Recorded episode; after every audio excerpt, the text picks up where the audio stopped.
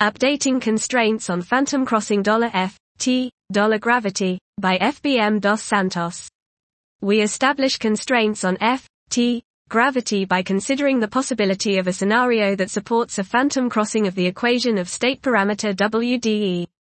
After determining the viable parameter space of the model, while checking the impact on the background dynamics, we perform an analysis to obtain constraints on cosmological parameters and determine the viability of this scenario.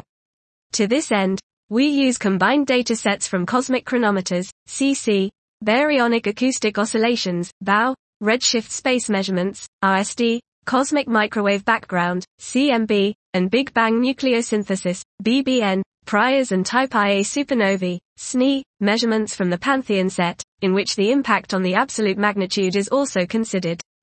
It is found that a state where a phantom crossing of WDE happens is favored by data, and while the F, T, model is equivalent to the one by statistical criteria when CC plus SNE plus BAO plus BBN data is considered, a considerable tension is found when CMB data is added.